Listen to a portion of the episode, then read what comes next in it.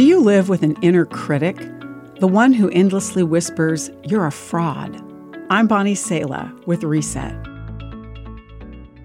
Like a radio station that plays in your head down low, you hear them all day long.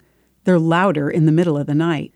I'm not important. I'm not qualified. I'm actually no good.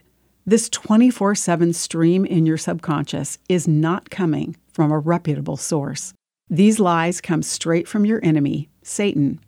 Speaking of Satan, Jesus said, There is no truth in him. He is a liar and the father of lies. But Satan's lies can't alter your worth or what God says about you.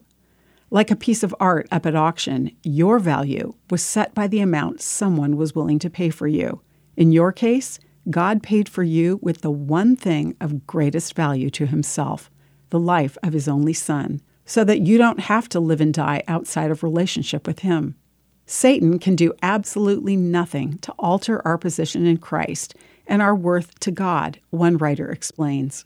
But he can render us virtually inoperative if he can deceive us into listening to and believing his insidious lies, accusing us of being of little value to God or other people. You can turn that background noise in your head off by constantly taking in what God says about you. There are many scriptures that speak of our worth to God, but here's one to meditate on today.